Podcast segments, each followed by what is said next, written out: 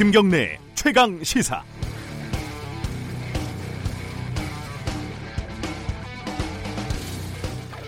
저는 원래 생일, 기념일, 명절 이런 거를 어, 무슨 무슨 날이라고 하죠. 이런 걸 좋아하지 않습니다. 뭐 만난 지 100일, 1000일 이런 거 챙기는 거는 더 싫고요. 발렌타인데이, 뭐 화이트데이 이런 상술과 연합한 각종 데이들은 더 끔찍합니다. 뭐 거창하게 말하자면 하루하루 충실하게 살아가면 되는 거지.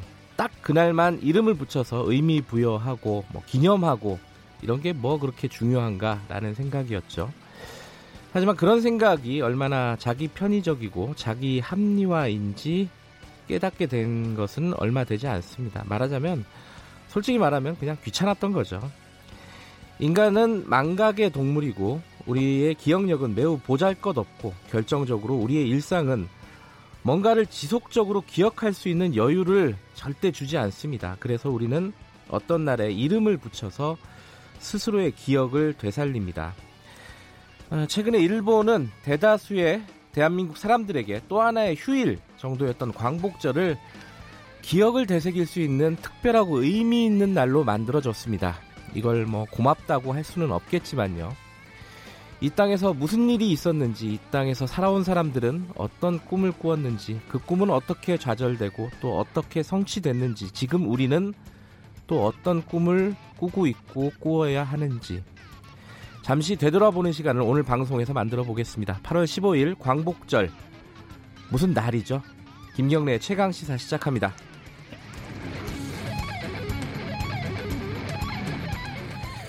예, 어, 김경래 최강 시사는 유튜브 라이브로 함께 하실 수 있습니다. 어, 휴일이라 집에 계시면 유튜브 라이브로 보셔도 좋겠네요. 문자 보내주시면 저희들이 공유하겠습니다. 샵 9730이고요. 짧은 문자는 50원, 긴 문자 100원 들어갑니다. 스마트폰 애플리케이션 콩으로 보내주시면 무료로 참여하실 수 있습니다. 자, 광복절 주요 뉴스 브리핑부터 시작하겠습니다. 고발 뉴스 민동기 기자 나와 있습니다. 안녕하세요. 안녕하십니까.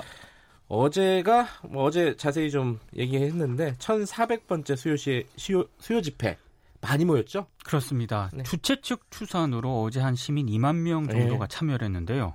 낮 최고 기온이 36도를 기록했거든요. 굉장히 더웠죠. 음. 그랬는데도 많은 분들이 참여를 했습니다. 네.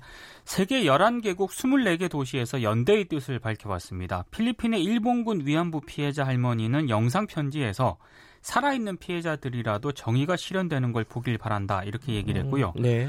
북한 조선 일본군 성노예 및 강제 연행 피해자 문제 대책 위원회도 연대 성명을 보냈습니다. 아하.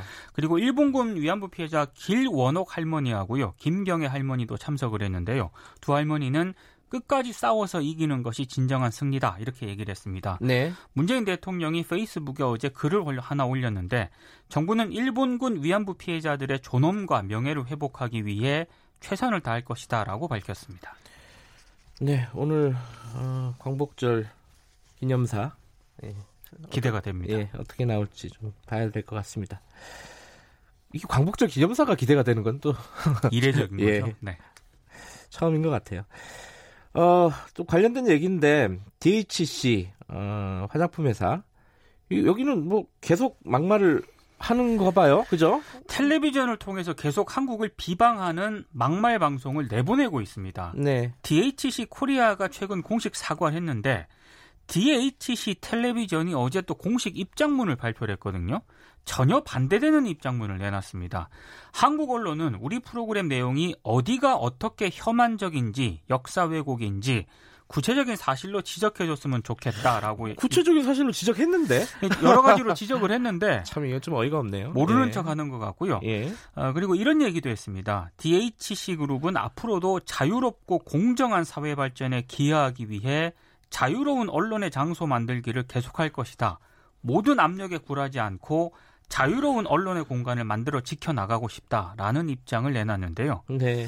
언론 자유라는 개념을 잘 모르는 것 같습니다. 뭐 자유롭게 얘기하고 뭐 자유롭게 불매 운동도 하고 뭐 그러면 되겠네요. 네. 어, 인사청문회가 곧 열리죠. 뭐 몇 가지 소식이 들어와 있네요.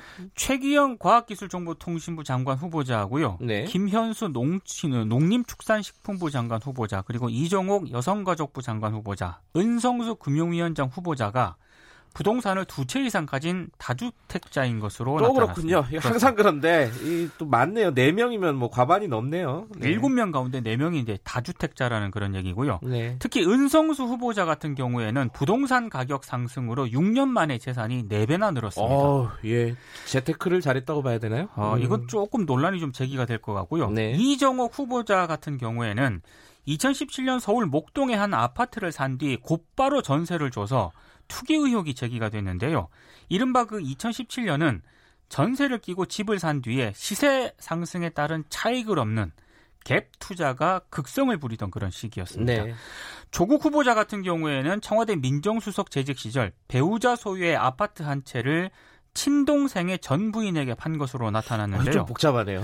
이거는 약간 복잡합니다. 예. 그래서 그래서 야당에서는 다주택자라는 점에 부담을 부담을 느껴서 서둘러 판 것 아니냐라는 의혹을 음. 제기를 하고 있습니다. 어, 조국 후보자는 민정수석 하면서 어, 주식도 다 팔았다고 그렇습니다. 그렇게 얘기를 했었죠. 재산이 제일 많은 후보자는 누굽니까? 최기영 과학기술정보통신부 장관 후보자였습니다. 얼마예요? 본인과 배우자, 어머니, 자녀 등의 재산으로 모두 106억 4천만 아. 원을 신고를 했습니다. 굉장한 부자군요. 예. 본인 명의로는 27억 8천만 원을 신고를 했습니다. 네. 조국 후보자 같은 경우에도 본인과 배우자, 어머니, 자녀의 재산으로 모두 56억 4천만 원을 신고를 했고요. 네. 한상혁 방통위원장 후보자는 재산이 가장 적었습니다. 아. 본인과 배우자, 자녀 재산으로 모두 7억 5,580만 원을 신고를 했습니다. 조국 후보자 같은 경우는 사실 이제 재산보다는 어, 야당에서 지금 산호맹 관련된 전력을 문제 삼고 있지 않습니까? 여기에 대해서 좀 입장을 내놨죠? 예, 야당이 맹공을 폈는데요. 네. 어제 이런 입장을 내놨습니다. 그 산호맹 활동과 관련해서 네. 부끄럽지도 숨기지도 않았다라고 얘기를 했습니다. 네. 20대 청년 조국은 부족했지만 뜨거운 심장이 있었기 때문에 국민의 아픔과 같이 하고자 했다라고 입장을 내놨고요. 네. 아무래도 보수 야당의 색깔론 공세에 정면 돌파를 선택을 한 것으로 보입니다. 네. 근데 일각에서는 야당의 이런 공세가 좀 시대착오적이다라는 비판도 나오고 있습니다. 이 왜냐하면 산호맹 사건에 연루됐던 주요 인사들이 모두 1999년에 특별 사면과 복권 조치를 음, 받았거든요. 네네. 그리고 이명박 정부 때인 2008년에는 일부 인사가 민주화 운동 관련자 명예 회복 보상 심의 위원회 쪽에서 민주화 운동 인사로 규정을 하기도 했습니다. 네. 좀 뒤늦게 좀 이런 비판을 하는 게 좀 온당하지 않다라는 그런 비판도 나오고 있고요. 네. 산호맹 사건 자체가 고문과 무리한 수사 등을 통해 이루어진 공안 사건이라는 그런 또 지적도 제기가 되고 있습니다. 이 부분은 어, 자유한국당이 어디까지 끌고 갈지 좀 궁금하긴 합니다. 그렇습니다. 이, 예, 인사청문회가 어, 기다려져요. 어떻게 얘기가 서로 오갈지. 네. 예. 어, 뭐 관- 한기환 어, 자유한국당 대표죠. 지금 어제 대국민 담화를 했어요. 이거 좀 약간 이례적이에요, 그죠? 그러니까 대국민 담화 자체가 좀 이례적이고요. 그렇죠. 야당 대표가 광복절 하루 전에 네. 대국민 담화를 한다. 뭐 어떤 내용이었습니까? 국회 내 이승만 전 대통령 동상 앞에서 한 것도 좀 이례적이었습니다. 아 그렇군요. 문재인 대통령은 정신을 차려달라는 국민의 절규를 들어달라. 이제라도 대한민국 대통령으로 돌아와 달라. 네. 이런 얘기를 했습니다. 네. 일부 당직 인선도 단행을 했는데요. 당 수석 대변인은 민경욱 의원에서 김명현 의원으로 교체를 했고요. 네. 대변인의 김성원 의원을 새로 임명을 했습니다. 민경욱 의원 같은 경우에는 최근 거친 발언으로 여러 차례 설화를 빚기도 했는데요. 네. 장외 투쟁 행보도 재개할 것으로 보입니다. 오는 24일 광화문 광장에서 문재인 정부를 비판하는 그런 대규모 집회를 계획을 하고 있습니다. 음흠. 최근 각종 여론조사상 지지율이 추락을 하고 있거든요. 네. 리더십 위기라는 지적이 나오니까 반전을 시도하려는 것으로 풀이가 되고 있습니다. 어, 민경욱 대변인 같은 이제 전 대변인이네요. 네. 어, 경질이라고 해석하는 쪽이 좀 있는 것 같아요. 네. 본인은 아니라고 하는데요. 예. 그렇게 해석하는 분들이 있는 것 같습니다. 어제 김기춘 전 비서실장 박근혜 정부 시절에 네. 어, 또 재판이 있었습니다. 그 세월호 참사 당일 박근혜 전 대통령에게 실시간으로 상황을 보고했다. 이렇게 허위 답변한 혐의로 재판에 넘겨졌었거든요. 네.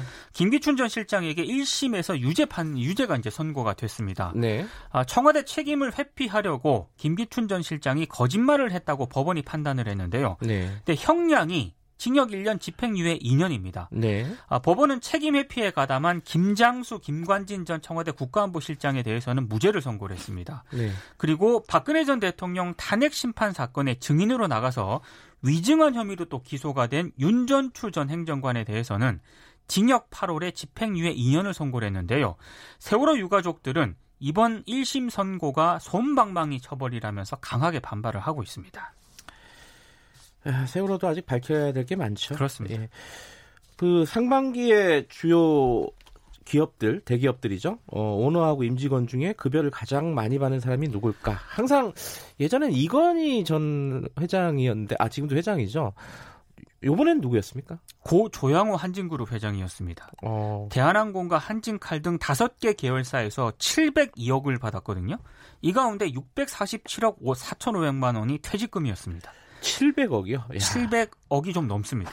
네. 그리고 지난 3월 퇴임한 구본준 전 LG그룹 부회장은 퇴직금 98억 4,200만 원을 포함해서 모두 121억을 받았고요. 예. 퇴직금하고 스톡옵션 등을 제외한 상반기 순수 연봉 순위는 오너 중에서는 신동빈 롯데그룹 회장이 79억 3,600만 원으로 1위였습니다. 네. 그리고 이재용 삼성전자 부회장 같은 경우에는 국정농단 사건으로 음. 구속된 이후에 어, 급여를 안 받았거든요. 그래요? 계속 급여를 음. 안 받고 있다고 합니다. 그렇군요. 근데 뭐 돈이 많으니까요. 최고임금제 뭐 이 단어가 좀 떠오르기도 그렇습니다. 하네요. 예. 에, 오늘 여기까지 듣겠습니다. 고맙습니다. 고맙습니다. 고발뉴스 민동기 기자였고요. 김경래 최강 시사 듣고 계신 지금 시각은 7시 36분입니다. 광복절인 오늘 전국은 비가 내리겠습니다. 지금도 곳곳에 비가 내리고 있고 강릉의 경우 이미 내린 비가 61.3mm를 기록하고 있습니다. 10호 태풍 크로사가 오늘 일본을 상륙해서 내일 새벽에 동해상으로 진출할 것으로 예상되기 때문에 그 간접적인 영향을 받겠습니다. 동해 남부 먼 바다, 남해 동부 먼 바다는 태풍 특보가 내려져 있고 이 태풍 특보는 더 확대될 가능성은 낮은 편이지만 강원 영동 지방과 경상북도 북부 지역은 호우 특보 또 경상도 해안 지역은 강풍특보가 좀 더 확대되고 강화될 것으로 예상되고 있습니다. 특히 강원 영동 지방, 경상북도 북부 동해안 지역은 최고 300mm 이상의 많은 비가 예상되는 만큼 더더욱 주의를 기울이시는 것이 좋겠고 그 밖에 전국적으로도 비는 더 내리겠습니다. 내일도 이 비가 이어지는 곳이 많겠습니다. 지금 폭염특보는 남부 일부 지역에 내려진 가운데 오늘 낮 최고 기온은 서울과 제주가 30도, 대구, 부산 31도, 세종, 대전, 광주 32도로 어제보다는 낮겠지만 대부분 30도를 웃돌겠습니다. 지금 서울 기온은 26.9도입니다. 지금까지 날씨 정보 윤지수입니다. 다음은 이 시각 교통 상황 알아보겠습니다. KBS 교통정보센터의 공인혜 씨입니다. 네, 이 시각 교통정보입니다. 태풍 크로사의 영향으로 전국 곳곳에 비가 내리고 있습니다. 도로가 매우 미끄러운데요. 특히 강원 산지로는 안개도 짙어서 가시거리 짧기 때문에 교통안전에 각별히 유의를 하셔야겠습니다. 서해안고속도로 목포 쪽 금천 부근에서 가장 일찍 정체가 시작됐고요. 영동고속도로 강릉 방향은 용인에서 양지터널 사이 정체가 빠르게 되면서 현재는 6km 구간 더디게 이동합니다. 광주 원주고속도로 원주 방향 초월 요금소를 앞두고도 2km 가까이 정체가 되고 있고요. 반대 광주 쪽 흥천이포 나드목 부근 갓길에 고장차 서 있으니 주의 운행하셔야겠습니다. 중부 내륙고속도로는 창원 쪽 감곡 부근으로 고장난 대형 화물차를 갓길에서 처리하고 있고요. 또 경인고속도로 서울 쪽 부평 나들목 갓길에는 고장난 화물차가 인천 쪽으로는 부천 부근 갓길에서 고장 차량을 처리 중이니 살펴 지나시기 바랍니다. KBS 교통정보센터였습니다.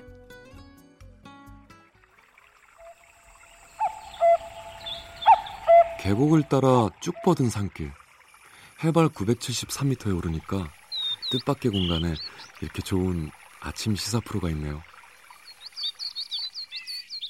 도시에서 18년째 탐사 보도에만 몰두해온 경래 씨. 이곳에서 맑고 명랑한 시사를 꿈꿉니다. 지금 여러분은 어떤 시사 프로를 원하세요? 도심 속 휴양림 같은 시사. KBS 일라디오 김경래의 최강 시사. 네, 김경래의 최강 시사 함께하고 계십니다. 오늘 광복절이죠. 어, 일본 얘기를 좀 해보겠습니다. 어, 지난주에요. 음, 한홍구 교수님하고 지난주가 맞나요? 이번 주 아니었나? 지난주였나요? 옆에 오셔가지고 한일 청구권 협정에 대해서 자세하게 좀 얘기를 하다 보니까 시간이 모자라서 아 지난주 금요일이라네요. 얘기를 하다 끊어졌습니다. 저희가 어, 좀 북한 얘기를 살짝 꺼내셨다가 네. 좀 자세하게 물어볼 저희 기회가 없었습니다. 그래서 네. 오늘 다시 모셔서 일본 얘기를 좀 이어가 보도록 하겠습니다. 이게 지금 어떤 식으로 이 문제를 해결해야 되는지 한일 관계를 어떻게 지금 재정립해야 되는지 이 부분이 오늘 다 관심 있는 얘기 아니겠습니까? 한원구 성공회대 교수님 나와 계십니다. 안녕하세요. 예, 안녕하십니까. 어, 지난주 인터뷰를 제가 간략하게 요약을 하면은 예. 어, 이제 뭐 한일 협정에 대한 1965년 예. 입장이 이제 일본하고 우리랑 조금 다르지 않습니까? 많이 다르죠. 아, 많이 다릅니까? 어, 어쨌든 어, 우리의 네. 입장도 그렇고 어, 일본에서도 지금까지는 최근 들어서는 입장을 바꿨지만은 네. 개인의 청구권은 소멸되지 않았다. 예, 예. 예, 뭐 요런 것들을 갖고 있는데 지금 이제 일본이 그걸 받아들이지 않고 있는 예. 상황이고 여기에 대해서 좀 자세히 얘기를 하다가 그 얘기를 하셨어요. 어, 최근에 김정은 위원장과 문재인 대통령이 트럼프 대통령도 중간에 한 번씩 꼈었, 네. 뛰었었 지만 네. 만나서 이렇게 악수하는 장면을 아베 총리가 보고 경악을 금치 못했을 것이다. 네. 요 말씀을 꺼내셨습니다. 예, 예. 요게 어, 어떤 의미인지부터 네. 얘기를 좀 시작을 해볼까요?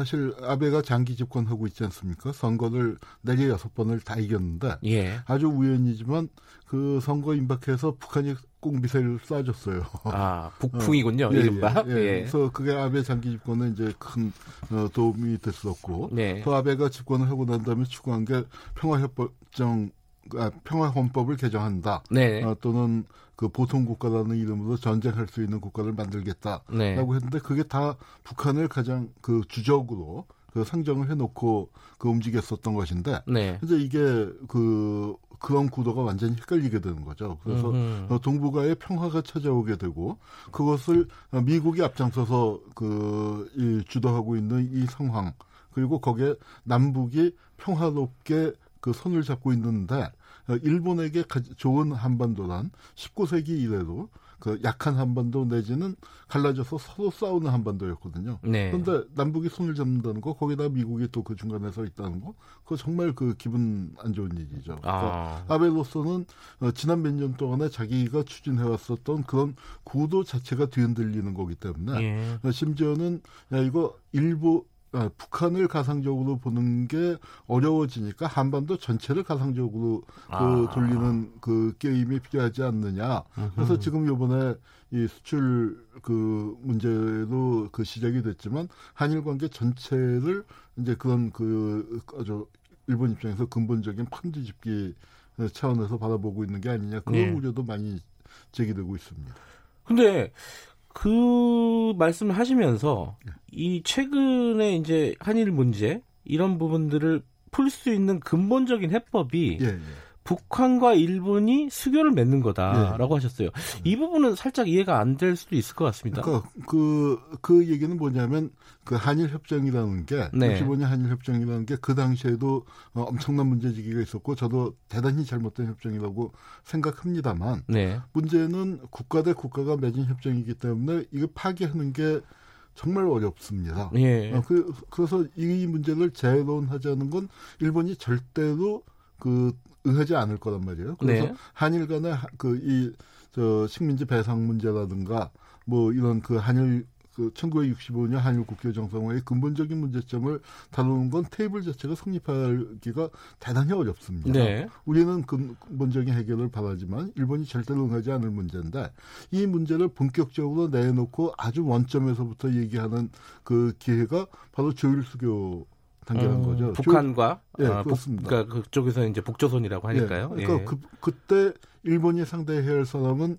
만군 출신 그 중위 다카키 마사오가 이끄는 한국 정부가 아니라 어, 일본을 상대로 아주 결연하게 싸웠었던 항일 무장 투쟁의 전통을 이어받은 그 북쪽 체제하고 그 부딪히게 될 텐데 그거는 뭐그 이미 무효라는 식으로 예. 그 얼버무리면서 지나갈 수 있는 상황이 아닌 거죠. 이제 북쪽에서는 그 문제를 근본적으로 제기하게 될 것인데 가장 그 협상에 임하는 태도가 일본은 1965년에 남쪽하고 맺은 그 수준 내에서 그 조약을 맺자 그렇게 얘기하겠죠, 일본은. 예. 거고 어, 북쪽 입장에서는 미쳤냐 이거는 어, 정말 말이 안 예. 된다. 예. 우리는 항일 무장 투쟁을 이어받은 정권이고 뭐, 원점에서부터 하고 일본이 식민지 지배 배상에 대해서 그 배상금을 어, 액수와 상관없이 뭐 액수는 정말 그, 그 중국도 안 받았거든요. 예. 네, 그러니까 이제 뭐 그런 그 액수와 상관없이 그러나 정치적으로 식민지 그 침략 그거는 불법이었고 잘못된 음. 것이었다. 거기에 대한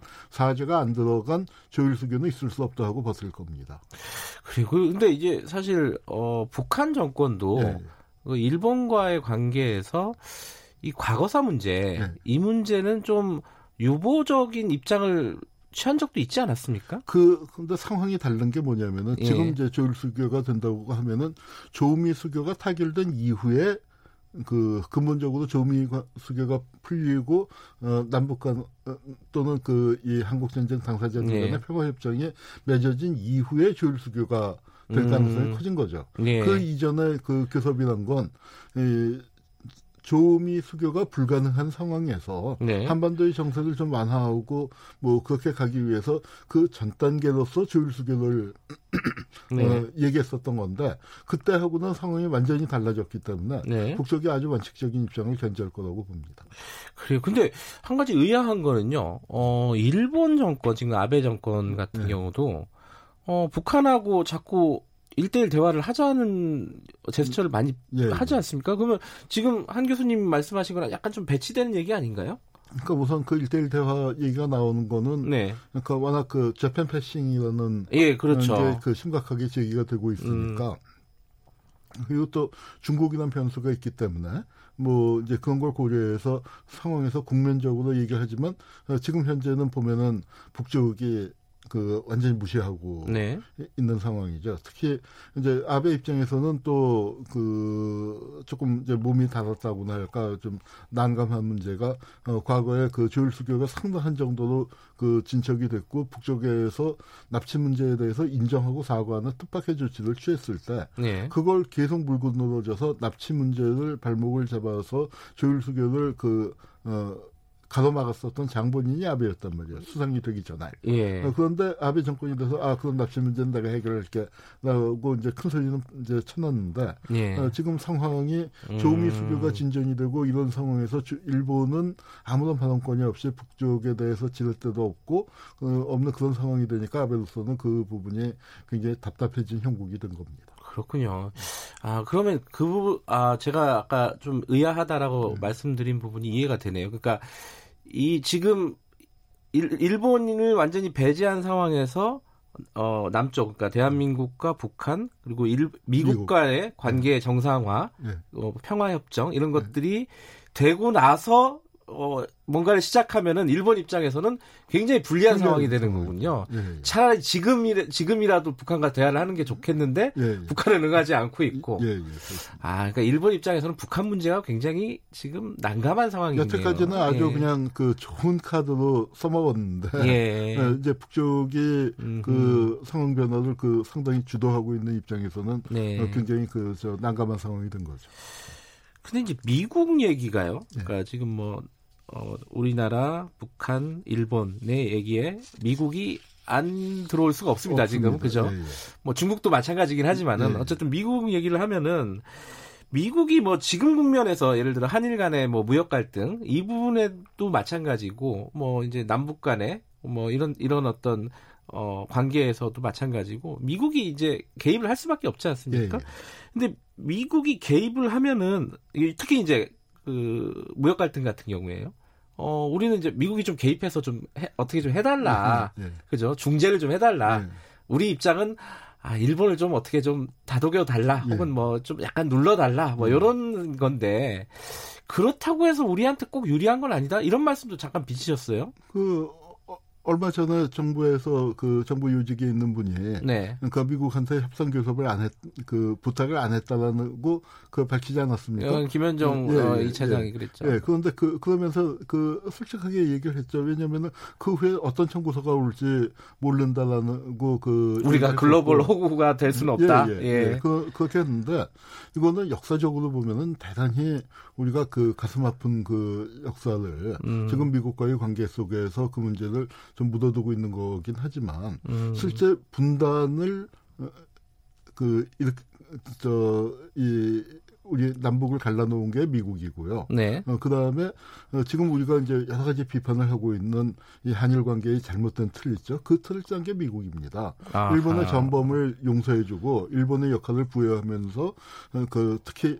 가장 문제가 되는 게 샌프란시스코 강화회의에 한국이 참여할 수 없다라고 결정한 게 미국 아닙니까? 아하. 어, 사실은 어, 일본하고 가장 세게 가장 오랫동안 싸운 게 한국인데 그때 일본 총리가 요시다 그 시계를 난 사람이 한국 전쟁이 터졌을 때 만세 삼창을 했다는 얘기고 이제 우리는 살았다 했고 그다음에 샌프란시스코 강화회에 예. 한국이 와서 식민지 배상금을 그 달라고 요구하게 되면 한국은 파산한다. 그리고 네. 100만의 그 제일조선인인데 이 문제 그 감당이 안 된다. 한국 절, 꼭 빼달라 했더니 빼줬고요. 그런 틀 안에서 이 박정희가 한일 협상을 한일 국교 정상을 맺은 건데 네. 한일 국교 정상화를 맺 은 거에 대해서 어, 제1번으로 박정희를 비판하고 있습니다만 어제 네. 그게 박정희만의 책임이었겠습니까? 미국이 잔 그 짜놓은 틀 안에서 어, 규정이 된 거죠. 그러니까 음. 우리가 어, 미국이 이런 국면에서 도와줄 것이다. 가령 우리가 2015년에 그 이 한일 위안부 합의라는 것, 뭐 지금 굉장히 문제가 되고 있는데 그 합의를 종용하고 그런 타결을 만들어낸 게 또 미국이었단 말이죠. 그러니까 uh-huh. 한일 관계에서 그러니까 우리 한국의 위상이 이제 한미일 삼각 관계에서 한국의 위상이 옛날보다는 엄청나게 커지긴 했지만 예. 여전히 미국에게 아주 전략적인 파트너에서 그 순위는 일본이 우선시 되고, 되고 있는 겁니다. 그걸 음. 우리가 어, 냉철하게 인식을 해야죠. 그러니까 미국을 어, 일종의 뭐 해결사, 네. 우리의 어떤 조력자 이렇게 바라보는 시각보다는 좀 냉정하고 냉철하게 음, 미국을 좀 어, 바라봐야 된다 이런 말씀이셨군요. 예, 예. 알겠습니다. 지금까지 얘기는 사실은 서론이었고요. 이제 본론으로 오늘 광복절이라서 네. 어, 사실 이 얘기를 좀 여쭤보고 싶었습니다. 그 역사 예, 학자시니까요. 네, 네. 이분을 역사학자라고 불러야 될지는 잘 모르겠는데 이영훈 예, 어, 전 서울대 교수죠. 경제사학자죠. 아, 경제사학자라고. 경제학과 경제학을 전공했죠. 뭐 명예 교수는 아니라는 게 이제 드러났기 때문에 예, 이제 그냥 전 교수라고 부르겠습니다. 반일 종족주의라는 책을 써서 뭐 여러 논란을 지금 일으키고 있습니다. 어 일종의 뭐 예전부터 많이 얘기되는 식민 사관의 전형을 보여주는 것 같아요. 뭐 최근에 이제 가장 이슈가 됐던 건뭐 어, 위안부 문제 이런 거 네. 강제성이 없었다. 네. 어, 한마디로 뭐 돈 벌러 간 거 아니냐 뭐 이런 네. 거잖아요. 네. 역사학자로서 이런 식민사관 책이 계속 나오고 또 많이 팔린대요. 네, 네. 왜 이러는 건지 좀 한번 좀 말씀 좀 해주세요. 뭐 그분이 그 경제사학자로서 네. 좋은 학자였고 좋은 논문들을 많이 썼던 분이에요. 아 그, 그래요? 어, 음. 그 저도 이제 젊었을 때는 그렇게 논문도 읽고 얘기도 듣고 그랬는데 아. 점점 점점 이상해지더니 네, 갈 때까지 갔는데 저는 우선 그 교수이기 이전에 인간으로서 어떻게 그럴 수가 있는가? 어, 그냥 일본군 위안부가 없었다, 뭐 그다음에 뭐 자발적이었다, 뭐 매춘했다, 또는 이제 그렇게 얘기를 하고 네. 어, 자기의 발언이 뭐 상처를 준 것 같지 않다, 그렇게 얘기 어, 줬다고 생각하지 않는다. 저는 무슨 말인지 모르겠더라고요.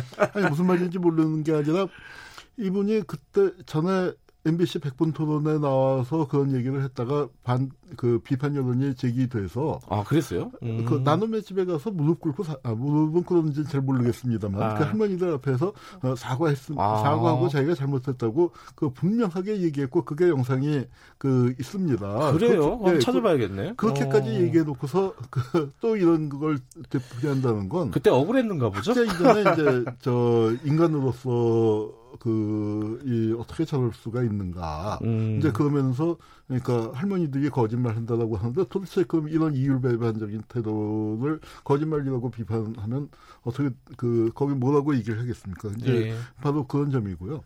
어, 책이 많이 팔리고 있다고 하는데 그 예. 점에 대해서는 그 일본의 사례를 든다면 말이죠. 네. 일본에서 어 그 저 왜 역사 교과서 가 이제 지금 외, 아주 나쁘게 예, 나오, 왜곡된, 나오고 있지 예. 않습니까? 그거 이제 초창기에 그 역사 모, 교과서를 만드는 모임에 그물 주도했던 사람이 그 쓴 국민의 역사라는 책이 있습니다. 네. 그 국민의 역사가 20만 부가 넘게 팔리는 아주 초대형 베스트셀러가 됐어요. 아. 그래서 이제 아 이게 굉장히 그 사회적인 영향력을 끼치지 않을까 했는데 예. 정작 그 사람이 주도해서 만든 새로운 역사 교과서라는 게 그 채택률이 0.039%가 나왔거든요. 예. 왜냐하면 사람들이 궁금해서 읽어봤는데 읽어보고서는 어떻게 이렇게 황당한 책으로 우리 애들을 가르치겠다는 음. 거냐 하면서 이제 이게 분위기가 반전됐습니다. 아마 그러니까 일부 이제 그 이런 걸 좋아하는 사람들, 예. 이런 극단적인 얘기를 좋아하는 사람들이 소비하는 그 층을 빼놓고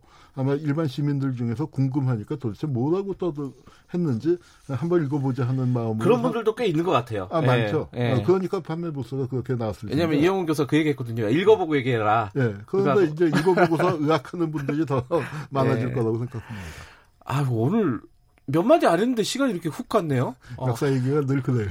그 잠깐만 기사 한 번만 다시 띄워보세요. 그 아까 말씀하신 이영훈 교수가 어, 나눔의 집, 위안부 할머니들, 어, 피해 할머니들 나눔의 집에 가서 사과한 사진이 있네요, 진짜. 네, 이 2004년도에. 네, 아, 이렇게 해놓고, 이렇게 해놓고 다시... 상처를 주지 않았다고 생각한다라는 음... 발언은 정말 할 수가 없는 얘기죠. 네. 그러게요. 오늘 뭐, 지금 교수님이 하시는 반원법 행위자 열전 이 얘기도 좀 하고 싶었는데 요건 다음 기회로 좀 미뤄야 될 것 같습니다. 또 모셔야 될 것 같아요. 아이고, 예, 예. 아, 광복절 이렇게 휴일날 나와주셔서 감사합니다. 예, 감사합니다. 예, 성공회대 한홍구 교수님이었고요. 어, 김경래 최강 시사 1부는 여기까지 하겠습니다. 어, 잠시 후 뉴스 듣고 2부에서 돌아오겠습니다.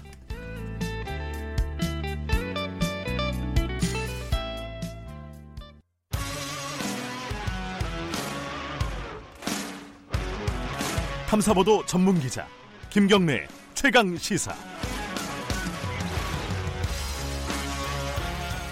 네, 김경래 최강 시사 2부 시작하겠습니다. 어, 한때는 어, 트럼프 대통령이 이 우리 뉴스에 어, 마치 우리 대통령인 것처럼 엄청나게 등장했던 시기가 있었습니다. 예, 이제 북미 관계, 남북 관계가 한참 좀 잘 진행이 될 때는요. 최근에는 아베 총리가 그렇게 뉴스에 많이 나옵니다. 죄송합니다. 이 아베 총리라는 사람에 대한 관심도 굉장히 높죠. 어, 이 여러 가지 뭐 단편적으로는 저도 뭐 이 아베 총리가 어, 굉장한 정치인 가문에서 태어났고 일본 우익을 대표하는 그런 정치인이다. 뭐 요 정도 어, 아주 단편적으로는 알고 있습니다. 근데 이제 아베 총리가 일본에서 갖고 있는 위상이라고 할까요? 그리고 일본의 그 아베 총리가 대표하고 있는 정치 세력들, 뭐 우익이라고 보통들 표현을 하죠.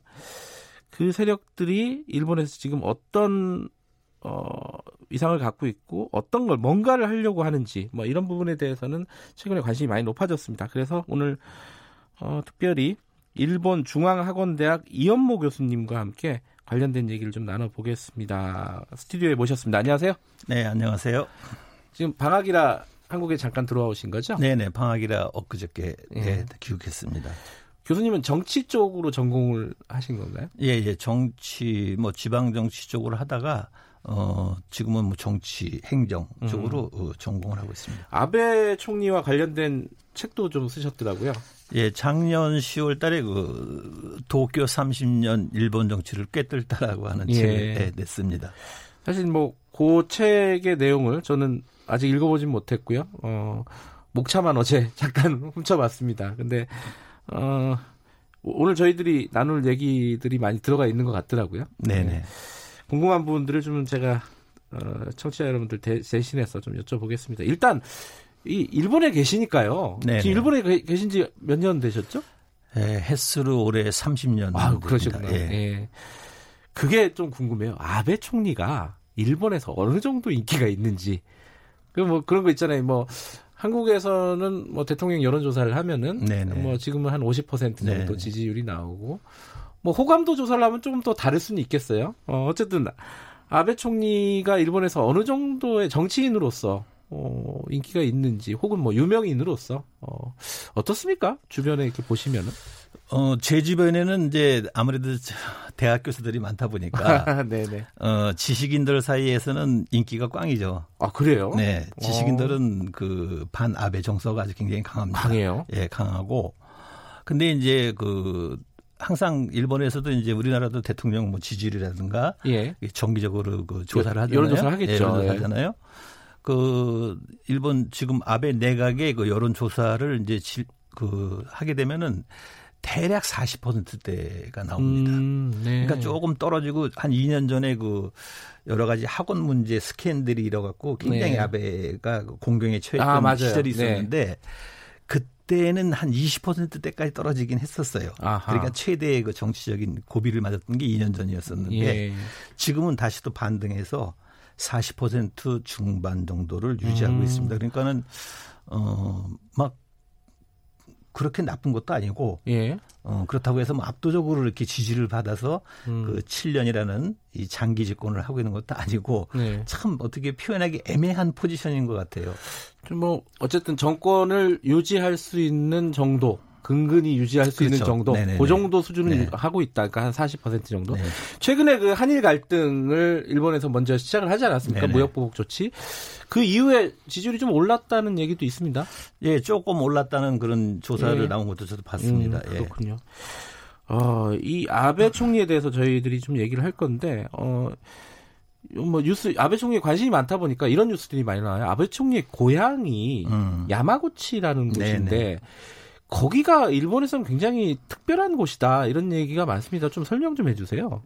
네, 야마구치라는 곳이 이제 그 일본에는 그 광역 지자체가 예. 47개가 있거든요. 예. 도도부현이라고 해서 동경도 이렇게 시작하는데 네.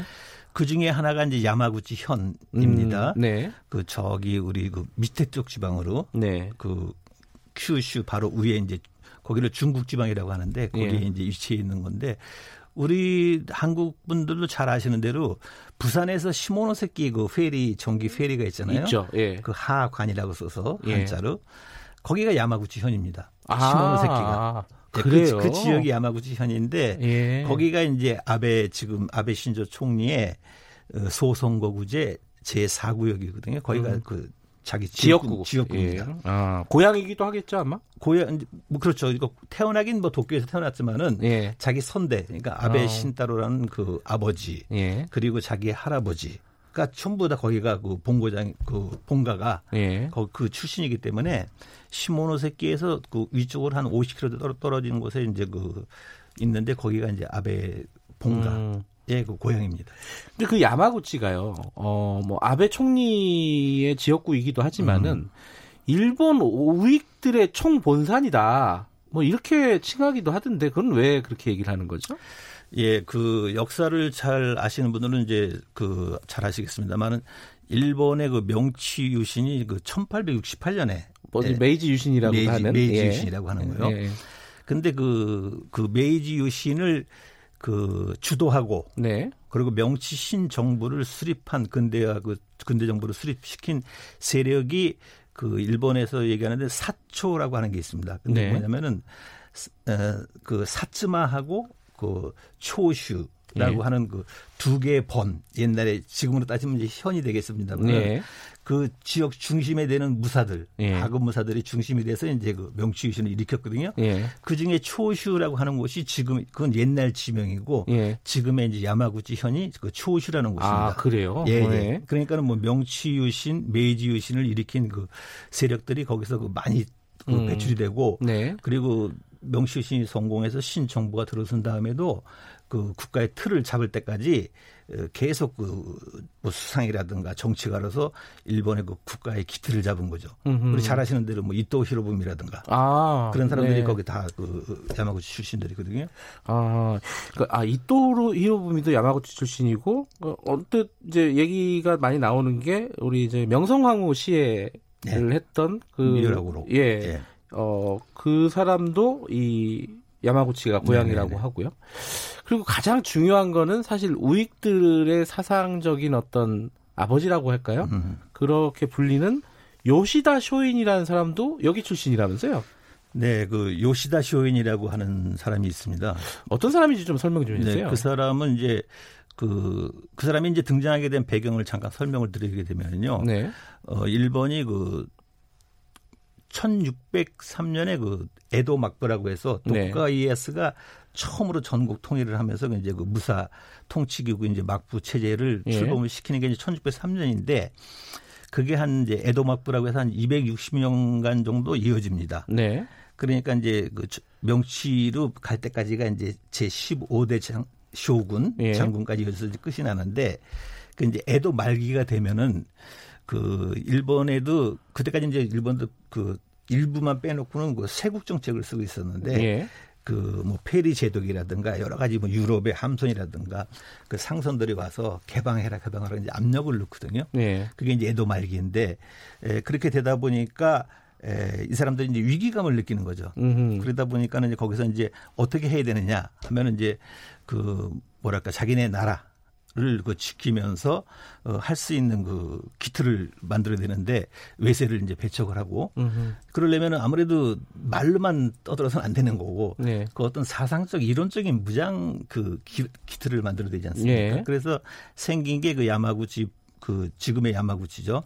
거기에 가시면은 이제 하기시라는 데가 있는데 에, 거기 쇼가 손죽구라고 하는 그 조그만 뭐 옛날 같은 우리나라로 말씀드리면은 무슨 뭐 사설 서당 같은 서당, 그런, 예, 예. 서당 같은 예. 거기에 이제 요시다 쇼인이라는 그 젊은 친구가 거기에 그 서당을 열면서 어, 젊은 그 문화생들을 받아들여서 아. 그런 그 교육을 시키는 겁니다. 아. 거기서부터 이제 유래가 시작이 되는 거기 때문에 예. 그 요시다 쇼인이라는 사람이 어떤 주장을 하냐면은 일본은 작은 나라다, 예. 섬나라다 하기 때문에 언제 그 외세의 침략을 받을지 모르기 때문에 우리가 국방을 확실하게 하면서 어 이런 그, 그 당시에 그 다른 유럽 열강들이 그, 그 식민지 개척하면서 그 제국주의를 예. 나가잖아요. 그러니까 우리도 좀 더 영토를 더 넓혀서 일본을 더 크게 확장을 해야지 대등하게 맞설 수 있다 하면서 이제 가까이 있는 한국부터 시작해서 뭐 중국, 대만, 뭐 만주 뭐 이렇게 해서 음. 그런 이제 논리를 펴게 되는 거죠. 여기서 정한론이 나오는 건가요? 그렇죠, 정한론이죠. 아, 한국을 정벌 하자. 그럼요. 아, 그 어쨌든 이게 좀 자세한 어, 이 사상적인 어떤 계보는 뭐 책을 읽어보셔야 될 것 같고요. 음.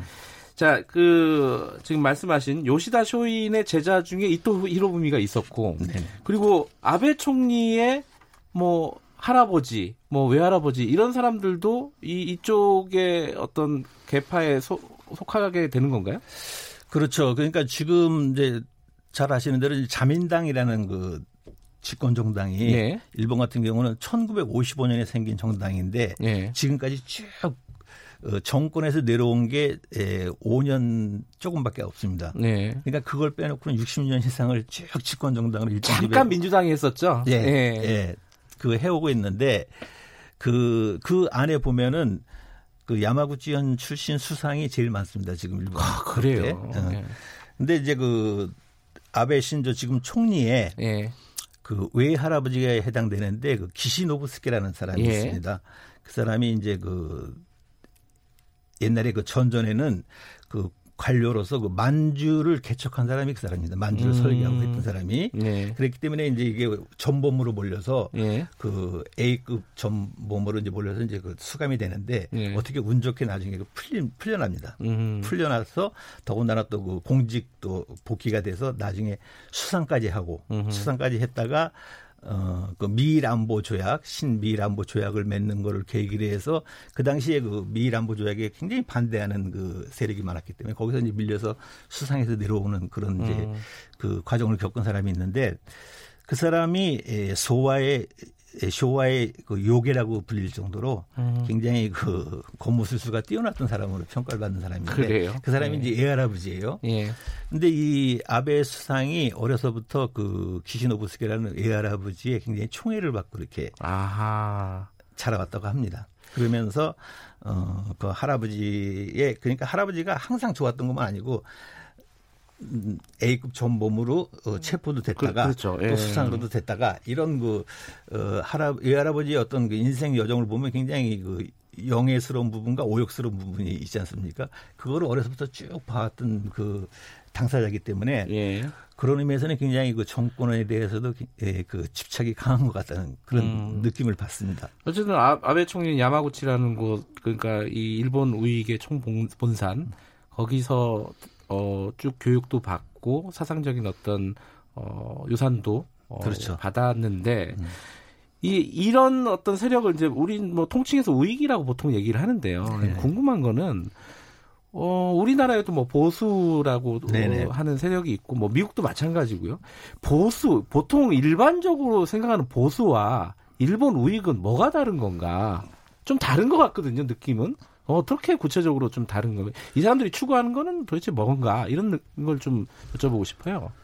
그렇죠. 뭐 일반적으로 우리가 얘기할 때 보수라는 거는 어, 그 사회의 뭐 문화라든가 전통을 이렇게 중요시하면서 네. 어, 개혁보다는 어떤 안정을 추구하고 개혁을 하더라도 그 점진적으로 네. 이런 것들이 무슨 보수라는 그 개념으로 그 우리는 받아들이고 있잖아요. 그렇죠. 음, 거기에 대해서 지금 여기 우리 오늘 말씀을 나누는 그 일본의 우익 네. 같은 경우는 어, 이 사람들의 기본 틀은 뭐냐면은 그 명치유신 때부터 시작한 건데 그 존양 왕이라 존완 양이라고 해서 그 일본 일왕이죠 천황 예. 일왕을 최고의 그 국가의 그 근거로 만 군주로 떠받들면서 천황을 중심으로 한 국가 가그 원래부터 시작입니다. 아, 좋은 왕이 그런 뜻이군요. 그렇죠. 예. 그리고 에, 또한 아까 말씀드린 대로 그 외국에서 몰려오는 외세를 배척하는 네. 그런 그게 두 가지 큰 사상적인 기반 뿌리가 있기 때문에 네. 이 우익들이 주장하는 우익들이 그 내세우는 그 국가는 뭐냐면은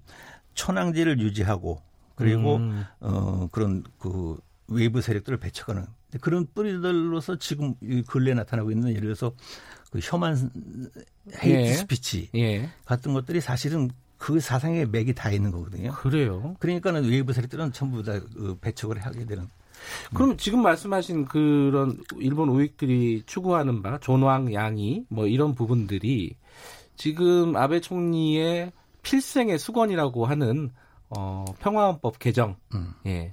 그 보, 뭐 그쪽에서는 보통 국가 음. 뭐, 전, 뭐 우리식으로 얘기하면 뭐 전쟁을 할 수 있는 국가 그거랑도 맥이 다 있는 거네요. 그렇죠. 아베 총리 자신이 어, 막 조낭왕이 옛날에 명치 시대 같은 그런 거를 돌아가고 싶다는 말은 안 합니다. 예. 어, 물론 이제 작년에 에, 명치 유신 뭐 150주년 예. 이돼 갖고 굉장히 그 국가 프로젝트로도 그렇고 굉장히 대대적으로 이렇게 예. 그 했었거든요. 근데 에, 단지 뭐냐면은 그 들어서 아시겠습니다만 그 일본 회의라는 그 우익 단체가 있습니다. 어 그거는 국, 어, 일본 의회 안에 있는 일본 회의라고. 아, 회의. 예, 일본 예. 회의. 한국에서도 요즘 많이 예. 그 주목받고 있죠. 그 일본 회의라는 단체가 일본에서는 지금으로 봐서는 굉장히 그 영향력이 강한 예. 그 우익 단체의 대표적인 단체인데 예. 그 지금의 아베 정권과 일본 회의의 그 관계 음. 이게 중요한 거죠 사실은. 음. 제가 보기에는 이 둘의 관계는 뭐 기본적으로는 상부상조하는 관계고 예. 어 그리고 또 그 아베 정권과 그 일본 회의의 관계는 서로가 원하는 바를 서로가 제공을 해주고 있고 어, 서로 협조하면서 공생하는 음. 관계에 있습니다. 근데 뭐냐면은 이제 일본 회의라는 극우 단체가 그 목표로 하는 그 일본의 국가 네. 국가상이라는 건 뭐냐면 아름다운 일본의 제공과 그 긍지를 가질 수 있는 국가 만들기라는 것이 이제 네. 그 목표인데 예, 아름다운 일본의 재건이라는 건 뭐냐면은 다시 명시 시대처럼 그런 그 제국주의를 네. 음, 회귀하는 것이 이제 그 하나씩 되겠고요. 예. 그리고 이제 긍지를 가질 수 있는 국가 만들기라는 건 뭐냐면 여러 가지 이 전후에 그 자기들이 해왔던 그 교육이라든가 이런 것들이 우리가 다른, 다른 나라를 침략해서 피해를 얻다라는 그런 거를 자학사관이라고 합니다. 예. 그러니까 이런 건 아니다. 음. 음, 그리고 사죄 같은 거 뭐 잘못했다 이런 말을 해서는 안 된다. 그러면서 이제 그런 것들을 전부 시정하고 애국심을 고취하고 하기 위한 그런 방법으로서 뭐 교육 기본법을 음. 개정한다든가 이런 식으로 지금 바꿔나가고 있거든요. 그러니까는 어 아베 총리는 이 사람의 최종적 정치 목표는 개헌이에요. 네. 근데 개헌을 하기 위해서는 국회 내에서는 이제 절차적으로 보면 중의원 참여원 3분의 2 이상의 찬성을 얻어서 발의를 할 수 있거든요. 예. 근데 마지막 최종 관문은 국민 투표에 붙여서 과반수 이상의 찬성을 얻어야지 음. 개헌이 되는 거 아닙니까? 우리랑 유사하군요. 네, 네. 그 절차는 똑같죠. 그 국민 투표에 붙이는 거는. 근데 문제는 뭐냐면은 이 국민적 여론을 만들어야 되니까 예. 그거를 총리 자신이 맨날 떠든다 그래서 어 거기에 따라주는 것도 아닐 거고 그거를 일본 회의라는 그 우익의 조직이 전국적으로 퍼져 있기 때문에 여기서 활동을 해주는 그러니까는 그 개원을 해야 된다. 지금 헌법을 바꿔야 된다고 하는 것을 끊임없이 끊임없이 홍보하고 그런 활동들을 해나가면서 그런 여론을 만들어주고 있습니다. 그럼 지금 이제 어, 시간이 없어서 좀 정리를 해야 될 시간이긴 한데 그 한국에 대해서 이렇게 무역 보복을 하고 이런 것도 사실 그런 여론을 만드는 어떤 큰 그림의 일환이다 이렇게 볼 수도 있는 거네요. 음 그렇게도 볼 수도 있겠죠. 예. 음, 알겠습니다. 이 조금 더 듣고 싶은데 뭐 다음 기회에 한번 더 모시겠습니다. 오늘은 여기까지만 듣겠습니다. 고맙습니다. 예, 감사합니다. 일본 중앙학원대학 이현모 교수 이헌모 교수였습니다. 고맙습니다. 감사합니다.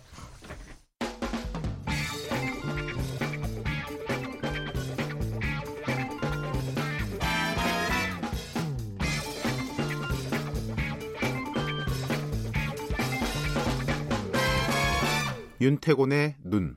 네, 윤태곤 정치 분석 실장 나와 계십니다. 안녕하세요. 네, 안녕하세요. 어제 황교안 대표가 국민 대국민 담화문을 발표했습니다. 네, 오늘이 광복절이잖아요. 네. 그럼 어제는 하루 앞둔 날이고 그럼 한 두 시간 있으면은 문재인 대통령이 이제 광복절 경축사를 발표할 텐데 하루 앞두고 국회 본관 로텐더홀 이승만 전 대통령 동상 앞에서 광복절 당화문을 발표했어요. 이 내용을 떠나가지고 참 시기와 형식이 독특해요. 이런 거 보신 적이 있어요? 저는 정, 정치부 출입도 오래 하셨고 그런데 본것 같아요. 예. 그러니까, 이, 이거 왜 그랬을까요? 그러니까? 이 광, 말씀드렸듯이 광복절의 핵심은 광복절 기념사. 뭐 올해는 더더욱 그렇죠. 그렇죠. 외국에서도 네. 주목하고 있는데 그 기념사의 화자는 대통령. 네. 말하자면 대통령이 주인공이지 않습니까? 음흠. 그래서 먼저 한 것 같아요. 장소도 고심을 한 것 같고 상징적으로 메시지가 있죠. 근데 네. 이게 너무 상징적이래 가지고 그러면 네. 상징적이 아닌 거죠. 그러니까요. 예.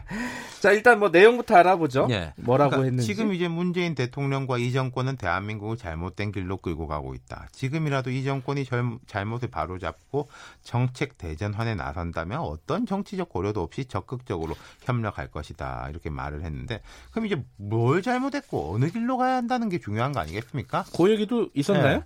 황 대표는 되한민국의 헌법 정신을 되찾는 것이 지금의 위기를 극복하는 근본이다. 제가 추구하는 핵심 가치 역시 헌법 정신에 따른 자 유, 민주, 공정 이러면서 저의 목표 또한 자유민주주의와 시장 경제, 법치주의의 완전한 성취에 있다. 이를 이뤄가는 방법은 공정한 법치, 포용과 통합, 품격과 배려를 실현하는 것, 실현하는 것이다.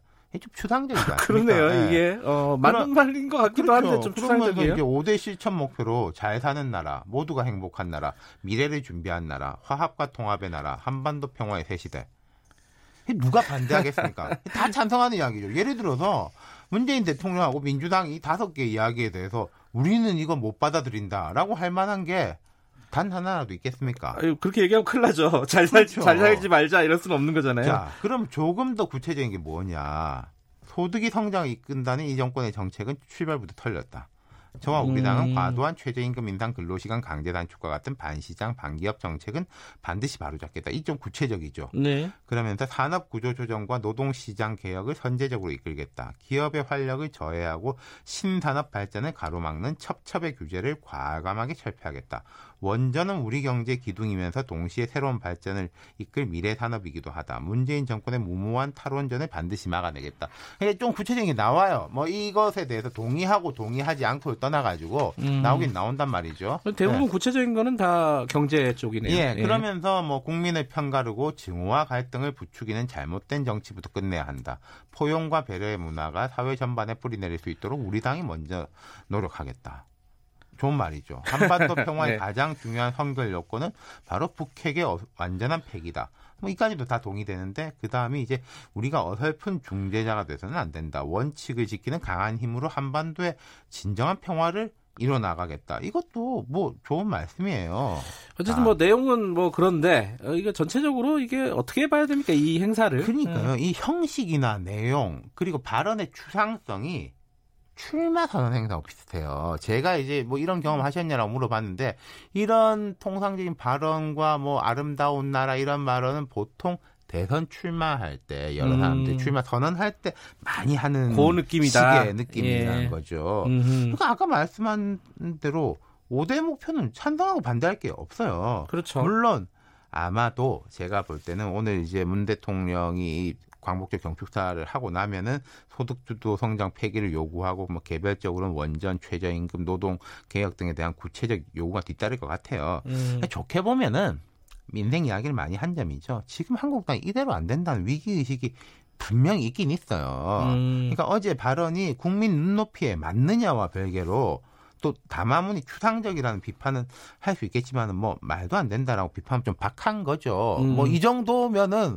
황 대표가 할 수 있는 좋은 말이고 음. 또뭐 색깔론 이런 거에서 벗어나고 뭐 아름다운 정치하겠다. 증오와 갈등 부추기는 정치 끝내자. 라고 한 거니까요. 사실 근데 오늘 대통령 어, 메시지 읽고 나서는 한국당이 어떻게 얘기할지 그것도 그렇죠. 그 궁금하네요. 그 논평을 보면은 정말로 음. 이제 뭐 증오와 갈등을 부추기는 정치를 끝내는 건지 계속 음. 증오와 갈등을 부추기는 정치를 하는 건지 오늘 아마 뭐 점심 때쯤이면 아실 수 있을 것 같아요. 양쪽 다 궁금하네요. 예. 오늘 말씀 고맙습니다. 네, 감사합니다. 윤태곤의 눈이었습니다. 잠시 후 3부에서 뵙겠습니다.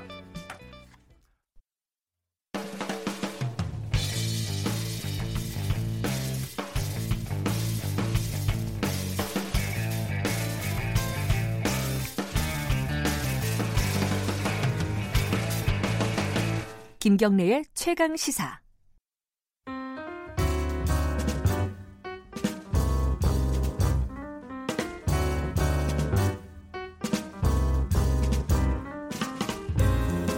네, 김경래 최강 시사 3부 시작하겠습니다.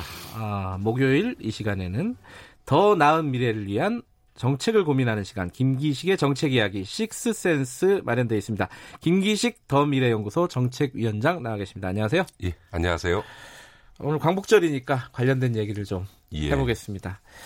아까 그 어, 한홍구 교수님과 함께 어, 이영훈 전 서울대 교수가 쓴 반일 종족주의 얘기를 잠깐 했습니다. 잠깐 했는데 어 뭐 한홍구 교수님은 뭐 신랄하게 네. 어, 비판을 하셨는데 사실은 이게 진보 진영에서만 비판하는 게 아니라 뭐 홍준표 전 자유한국당 그렇죠. 대표도 네. 어, 비판을 했고요. 장재원 의원도 음. 비판을 했고 어, 이게 좀 전반적으로 보수 진영에서도 좀 비판을 하는 분위기가 좀 있습니다. 네. 어떻게 보셨어요, 그 김기식 위원장께서는?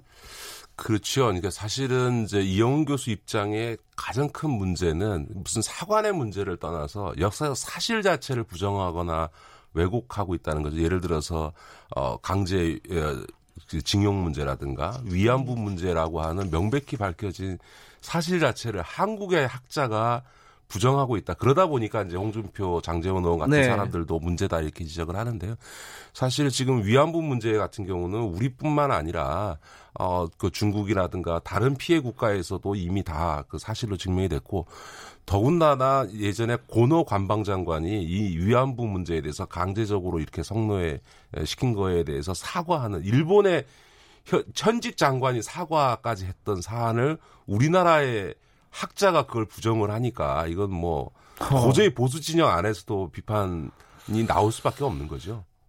왜 그러는 거지? 그 관심을 받고 싶어서 그런 건가? 근데 이게 한 가지 좀 짚고 넘어가야 될 거는요. 주변에 보면요, 뭐 많지는 않지만은 의외로 이른바 식민사관 있지 않습니까? 네네네네. 네, 네, 네. 일본이 우리를 발전시켰다. 네네네. 일본이 우리를 근대화시켰다. 일본 때문에 우리가 먹고 사는 거다. 요 얘기가 은근히 좀 있습니다. 그죠? 그렇죠. 이제, 이제 이런 역사적인 사실 왜곡 외에 이영 교수 쪽 같은 사람들의 문제가 이제 식민지 근대화론이라고 해서 네. 대한민국이 근대화될 수 있었던 것은 과거 조선으로부터 일본의 식민 통치 덕기다라고 하는 그러니까요. 이런 이제 소위 이게 전형적인 제국주의 사관인 거죠. 예. 어, 그러니까 이제 식민지가 된 거는 우리나라 내부에 문제가 있었기 때문에 식민지가 된 거다. 그러니까 이제 마치 그 일본이 어, 우리를 지배한 거는 어쩔 수 없었던 것처럼 하고 그 일본 덕에 우리가 이제 이런 어, 근대화됐다 이런 얘기인데요. 문제는 그게 그 단순히 식민지 근대화론에 그치는 게 아니라 최근에 조선일보의 모 그 논설위원이 이런 칼럼을 썼어요. 한국은 어떻게 초대받았는가라는 점에서 한국이 산업화될 수 있었던 것은 미국이나 일본이 우리를 소위 그 당시 국제 이 생산 체계, 분업 체계에 네. 우리를 초대해 주었기 때문에 우리가 아. 그 supply chain의 공급처로 초대되어졌기 때문에 우리가 산업화할 수 있었다. 이게, 이게 무슨 얘기냐면 식민지 근대화론에 이어진 친일 산업화론을 음. 들고 나온 거거든요. 그러니까 일본 덕에 우리가 산업화할 수 있었다. 그런데 지금 와서 이러는 게 말이 되냐라고 음. 하는 투의 이제 그 길이 이어진 거죠. 그러니까 네. 단순히 식민지 근대화론과 같은 이런 역사적 인식이라고 하는 게 일제 시대에 대한 인식만이 아니라 그 뒤에 우리 한국의 발전이나 이런 것과 관련해서도 연장해서 이어지고 있다는 음. 점에서 이게 단순히 과거 사관의 논쟁이 아니고 최근에 벌어지고 있는 그 일본의 이 무리한 네. 국제법을 위반한 경제 무역 보복 조치에 대해서 단결해야 될 우리 내부에서 막그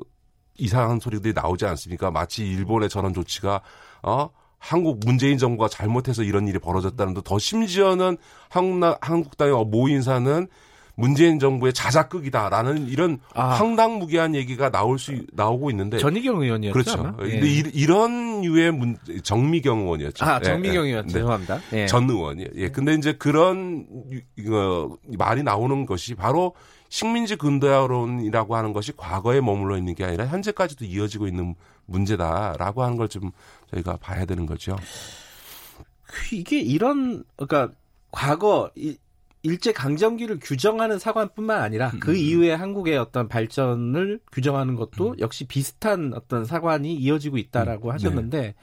그렇게 쭉 그런 어떤 제국주의 사관 혹은 식민 사관들이 지금도 이 사람들한테 일부지만은 음.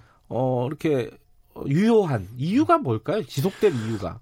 뭐 그건 아주 분명한 거는 첫 번째는 우리가 45년 해방된 이후에 친일을 청산하지 못했기 때문인 거죠. 아. 다시 말해서 친일했던 세력들이 그대로 한국 사회의 지배 세력으로 남아서 오히려 그렇게 친일을 정당화하는 면서 한 논리를 예. 그 구축해 갖고 이들이 또 한편에 있어서 지금 백 지금도 저희 쪽에서 보면 어 이런 친일 발언이라고 하는 것에 있어서 상당한 정치적 배경이 있는 건데 이런 친일 세력이 남아서 한국 사회에서 상당한 정치적 영향력을 갖는 집단을 형성하고 있기 때문에 이런 부분들이 계속 어, 아. 유지가 된다고 봐야 되는 거죠. 그러니까 예를 들어서 4년밖에 그 저기 독일의 지배를 받지 않았던 프랑스가 프랑스, 예. 어, 나치가 몰락한 뒤에 정말 가혹할 정도로 그 친나치 를 정산하는 과정을 왔습니다. 그러니까 네. 친나치 활동을 했던 언론사를 다 그 폐간시켜 버리고 네. 또 친나치 활동을 했던 소위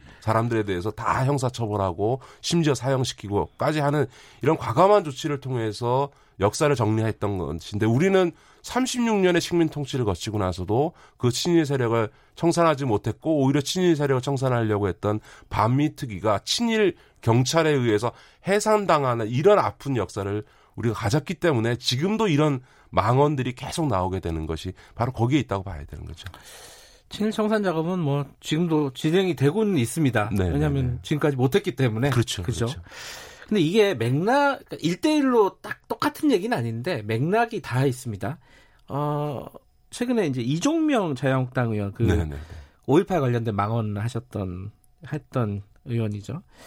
또 건국절 얘기를 또 꺼냈어요. 네네네. 이게 좀 약간 고장난 녹음기 같은 얘기긴 음. 한데 아니 지금 어 임시정부 100년 이런 네네. 것들이 무슨 의미가 있냐? 건국절은 1945년 음. 아니 48년 그 이승만 대통령이 음. 건국을 한 건데 음. 이 얘기를 또 꺼냈습니다. 이건 또 비슷한 맥락으로 봐야겠죠 아마.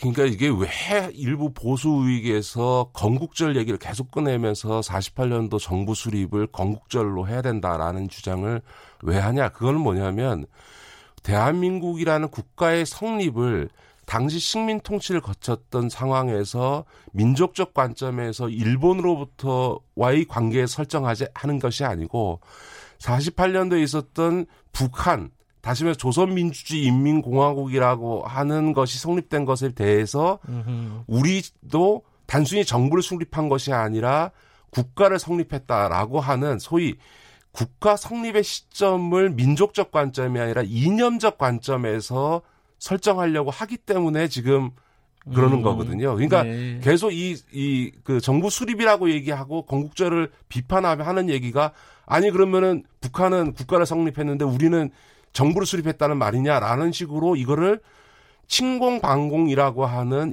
일종의 이념 프레임으로 가져가는 거거든요. 근데 음. 이제 한 가지 재밌는 것은 앞서 말씀드렸던 것처럼 우리나라에 아직까지도 이 친일 사관이 이어지는 결정적인 계기가 45년 이후에 친일파를 청산하지 못하고 오히려 친일 경찰이 반민특위를 해산했던 아픈 역사를 말씀드렸습니다만 당시 친일 세력이 살아남기 위해서 동원한 이데올로기가 뭐냐면 친일 문제를 반공 프레임 문제로 전환해서 친일 세력이 살아남았다는 건 반공의 기치하에 친일 세력이 예. 살아남은 거거든요.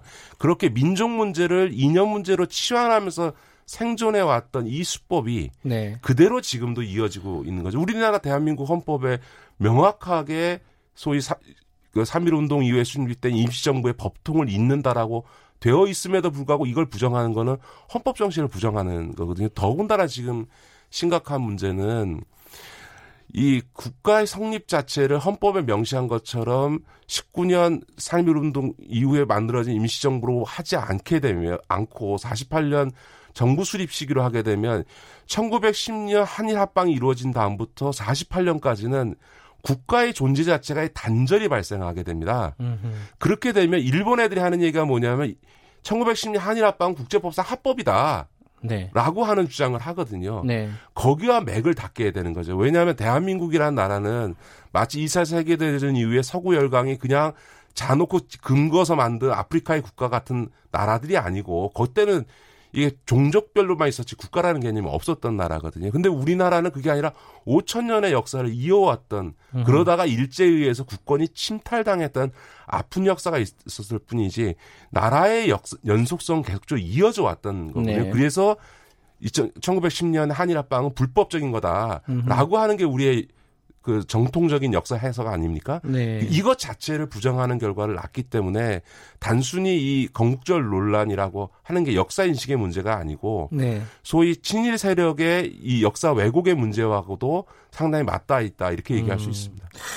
이제 이, 이 관련된 얘기인데 그 간단하게 요건 좀 여쭤봐야 될 것 같아요. 그 정의당 심상정 대표가 그 일제 강점기와 관련된 뭐 왜곡된 어떤 어 행위 뭐 발언 이런 것들을 좀 처벌하는 법안을 어, 발의해야 되지 않느냐 이런 얘기를 했습니다. 이 요거는 어떻게 생각하세요, 이거?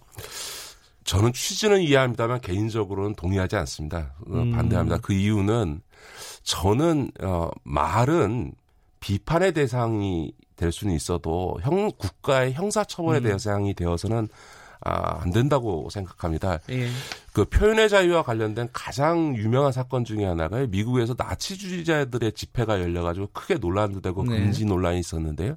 이때 ACLU라 그래서 미국에서 가장 진보적인 이 표현의 자유 옹호 단체에서 그들의 그 집회가 허용되어야 된다고 그 집회에 참석한 사람보다 더 많은 사람들이 모여서 아, 그 나치주의자들의 주장도 아, 주장할 수 있게 허용해야 된다라고 하는 예. 집회를 열었습니다. 이게 표현의 자유와 관련된 굉장히 기념비적인 사건입니다. 음. 그러니까 그, 그 확립된 건 뭐냐면 말은 얼마든지 비판해도 좋으나 금지되거나 음. 형사처벌되어서는 안 된다는 건데 제가 안타까운 건 뭐냐면 국가보안법 폐지 운동을 할 때그 예. 진보정당도 마찬가지였습니다. 가장 중요한 건 뭐냐면 말을 갖고 국가의 체제가 전복되지 않는 건데 찬양고무죄라 그래서 아, 예. 말을 갖고 처벌하는 것은 안 된다고 국가보안법의 찬양고무죄를 비판 했었거든요. 예를 네. 들어서 시청각 광장에서 북한이 우리보다 더 잘 산다라고 하는 황당무계한 소리를 한다고 해서 그게 국가를 전복시킬 수 있냐 누가 동의하겠냐. 근데 그런 말을 했다고 해서 형사처벌하겠다라고 하는 국가보안법은 정말 잘못된 법이다라고 비판했던 거거든요. 음, 그런 네. 것처럼 우리가 아, 친일 발언은 당연히 비판받아야 하지만 그걸 갖고 말을 갖고 처벌하겠다 이런 발상은 저는 어, 민주주의적 원리에는 좀 맞지 않다 이렇게 생각합니다. 김수영 시인이 그랬나요? 그 광화문에서 김일성 만세 부를 수 있는 나라. 그렇죠. 그죠? 그런 자유가 있는 나라가 더 나은 나라가 아니냐. 소리를 외치고 지나가면서 그건 뭔 말도 안 되는 소리야라고 할 수 있는 나라. 네. 이게 정상적인 민주국가죠. 예. 아, 시간이 많지 않지만 요번 주에 큰 이슈가 됐던 거 요거는 하나 짚고 넘어갈게요. 그 분양가 상한제 도입한다고 네네네. 네, 네. 정부가 발표를 했습니다. 네네. 네. 뭐 이쪽 분야도 또 전공 아니십니까? 네네. 분양가 상한제 집값 잡을 수 있을까요? 좀 간략하게 좀 입장을 좀 말씀해 주세요. 좀 궁금하네요. 저는 아마 그 정부가 지금 분양가 상한제를 김현미 장관이 들고 나온 것도 강남을 중심으로 집값이 다시 들썩거리는 것에 대한 어, 조치인 것 분양가가. 많이 올랐다더라고요. 예, 예. 재건축 예. 중심으로 해서 재건축 재건 재개발 단지들이 올라가기 시작하면 주변이 같이 따라 올라가게 되거든요. 네. 그래서 그런 점에서는 정부가 그걸 지켜서 강력한 조치를 취한 거고 아마 저는 상당히 그 효과를 발휘할 거라고는 어, 보여집니다. 실패했던 정책 아니냐 이런 비판들이 계속 있어요. 실패했던 정책이다라고 하는 비판은 들여다보면 우리 그 청취자께서도 보시면 좀 황당한 게요. 네. 사실은 그건 폐지했기 때문에 실패한 겁니다. 아하. 그러니까 다시 말해서 분양가 상한제가 실시돼서 계속 유지됐던 2015년까지는 아파트 가격 시세를 보시면 상대적으로 그 이전 소위 참여정부 시기나 그, 그 2015년 이후보다 아파트 가격이 오르지 않았습니다. 그런데 음. 오히려 2015년도에 분양가 상한제를 폐지하고 난 뒤에 최근 문재인 정부가 출범했던 2017년까지 아파트 가격이 폭등을 했던 거거든요. 2013년에 폐지한 거 아닌가요? 15년에 폐지 15년이었어요? 네. 음. 그러니까 말씀하신 거는 분양가 상한제 자체가 실패한 정책이 아니라 어, 섣부르게 폐지를 했기 때문에 그렇습니다. 그러니까 분양가 아. 상한제의 부작용에 대해서 말씀하신 분들 이런 얘기들을 합니다. 예를 들어서 분양가 상한제를 하게 되면 공급이 줄어들 거다. 그러니까 왜냐하면 돈이 이익이 없으니까 돈이 예. 안 되니까 이익이 줄어들 것이다. 그러니까 예. 공급이 줄어들고 그러면 기존 아파트의 시세만 오히려 올라갈 거다라고 하는 얘기를 하는데요. 그거는 분양가 상한제가 얼마나 지속되느냐에 달린 거죠. 그럼 분양가 상한제가 만약 계속된다라고 하면 그러면 아파트 건설업자들이 손가락만 빨겠냐. 음흠. 1, 2년 뒤면 폐지될 거다라고 생각하면 잠시 기다릴지 모르지만 이게 지속될 거다라고 얘기하면 아하. 공급은 이루어지게 되죠. 실제로도 예. 분양가 상한제가 지속됐던 기간 일시적으로는 공급이 축소된 적이 있습니다만 네. 결국은 다시 공급이 재개가 됐다라고 하는 점에서 결국 분양가 상한제도의 성공 여부는 얼마나 오, 일관되게 지속될 수 있느냐인. 것이고요.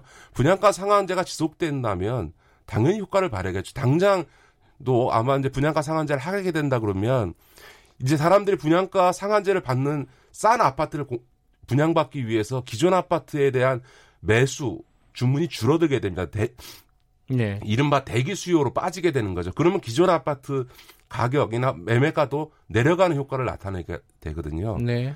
이제 이게 얼마나 지속되느냐 여부에 따라서 아파트 가격을 인하하거나 혹은 상승을 막는 효과를 낼 수, 음. 어느 정도 낼 수 있을지가 관건이 달리겠죠. 예측 가능한 정책이면은 효과를 충분히 기대해 볼 수 있다 이런 입장이신 그러니까 거네요. 모든 음. 많은 경제 정책이라고 하는 게 사실은 찬반이나 긍정적 효과, 부정적 효과가 다 있습니다. 그렇겠죠. 다 긍정적 효과만 있고 예. 다 부정적인 경우는 없는데요. 다만 경제 정책에 있어서 무엇보다 중요한 건 일관성입니다. 일관성. 시장이 음. 예측 가능해서 아 시장이 이, 이 제도의 변화가 지속될 거다라고 얘기하면 그 지속된다는 걸 전제로 시장의 주체들이 반응해서 움직여지면서 또 다른 시장 원리를 형성하거든요. 근데 네. 정책이 조변석기로 바뀌고 1, 2년 뒤에 계속 바뀐다고 생각하면 사람들이 정책에 대한 신뢰가 없기 때문에 일종의 그 정책을 놓고도 일종의 투기적 이 게임을 하게 됩니다. 음. 그렇게 되면 부동산 같은 시장은 굉장히 불안정해지면서 요동하게 되는 거죠. 네. 어, 요번 문재인 정부는 어, 일관된 부동산 정책을 취할 수 있을지 이것도 지켜봐야 될 아마 일이겠죠. 문재인 정부 차원에서는 부동산 상 부동산 상한 분양가 상한제를 실시하게 되면 정권 내내 이걸 유지할 겁니다. 문제는 그 다음까지 다음 음. 정부까지 이 분양가 상한제가 유지될 수 있느냐라고 하는 문제가 가장 중요한 문제가 되겠죠. 그건 잘 모르겠네요. 어떻게 될지. 알겠습니다. 오늘 말씀은 여기까지 듣도록 하겠습니다. 고맙습니다. 네, 고맙습니다. 아, 김기식 더 미래연구소 정책위원장이었고요. 김경래 최강시사 듣고 계신 지금 시각은 8시 47분입니다.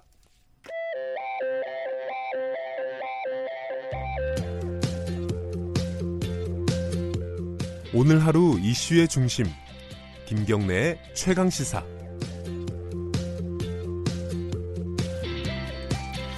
네, 김경래 최강 시사 듣고 계시고요. 어, 그제 13일 새벽에요. 어, 뭐랄까요. 좀 관심이 가는 사고, 사고가 하나 있었습니다.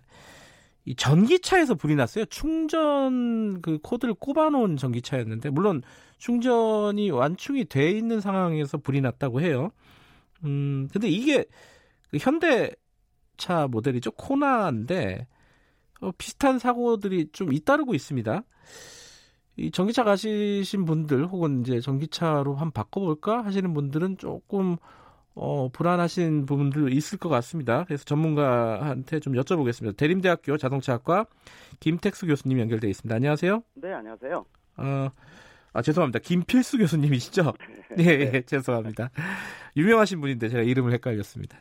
그, 이게, 어, 충전 때문에 벌어진 사고라고 보십니까? 뭐, 이제, 아직까지는 밝혀지진 않았지만 어떻게 좀 보세요?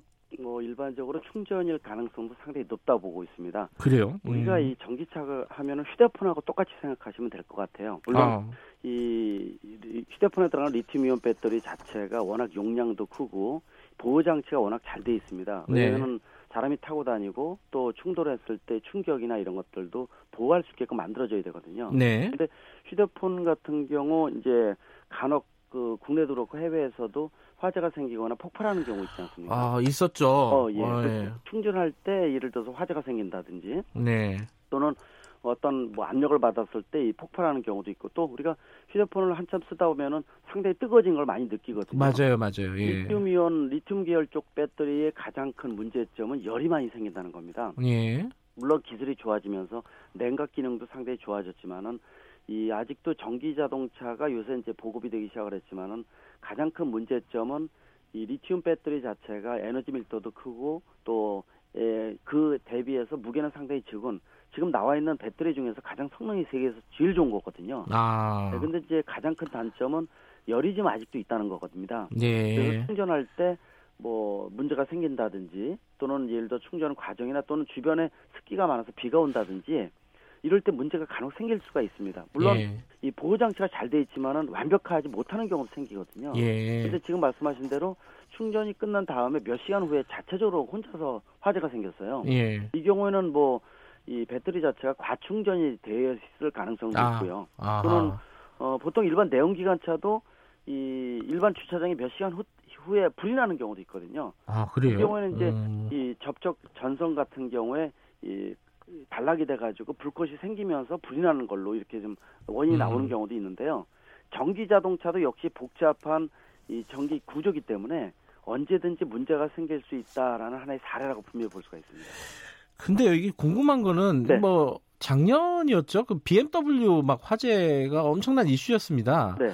이제 내연기관, 그러니까 뭐 가솔린이나 디젤 이런 내연기관과 비교해서 전기차의 뭐 화재나 폭발 위험성이라고 할까요? 네. 이거는 상대적으로 비교해 보면은 비교할 수 있나요? 어떤 어떤 게 더 안전한 겁니까? 어 아직까지는 비교하기는 좀 어렵다고 아, 그래요? 있는데요. 음. 내연기관차가 부품이 한 3만 개면은 네. 이 전기 자동차는 부품이 한만 3, 4천 개에서 만 7, 8천 개입니다. 한 반 정도뿐이 안 그래요? 네. 그러니까 구조적으로 굉장히 간단하고 어, 또 공간도 상당히 많거든요. 네. 그러나 아직까지 올해 말이나 내년 초 국내도 보급 대수가 누적 대수가 10만 대뿐이 안 됩니다. 네. 그러다 보니까 아직 경우의 수가 적다고 볼 수가 있지만은 아하. 지금 내연기관차는 등록된 대수가 2,300만 대거든요. 예. 그러니까 단순 비교하기는 어려운데요. 내연기관차가 국내에서 2,300만 대가 1년에 생기는 화재 건수가 5천 건이 넘습니다. 아, 그래요? 예, 하루에 오. 12건에서 13건이 뭐 화물차까지 포함이죠. 그렇군요. 예, 화재가 생기니까 이 전기 자동차나 또 다른 종류인 하이브리드나 아직 수소 연료 전차는 이제 보급이지만은 네. 자동차의 일반적인 화재나 이런 것들은 거의 비슷할 것으로 예상을 하고요. 네. 좀더 나은 것은 구조가 좀 간단하다는 거. 그러나 이 일반 내연기관차는 기계 부품이 상당히 많은 데 비해서 전기 자동차는 전기 전자 부품이 거의 대부분이라 볼 수가 있거든요. 네. 이런 빈도를 보면은 뭐 아직 나와야 되겠지만 통계도 아직 없고요 세계적으로. 그렇군요. 그러나 예. 비슷한 자동차의 화재 건수는 비슷할 것으로 또 예상도 하고 있습니다. 아, 아직까지는 통계적으로 비교하기는 좀 이르다. 맞습니다. 아, 예, 이런 네. 말씀이신데. 근데 이게 좀 우려가 되는 게 작년에 이 화재, 전기차 화재가 또 있었습니다. 우리나라에서. 이거, 네. 이 차는 현대 아이오닉이었는데, 네. 요게 결국은 1년이 지났는데도 화재의 원인이 뭔지를 밝혀내지를 못했어요. 네. 이건 어떻게 된 일입니까?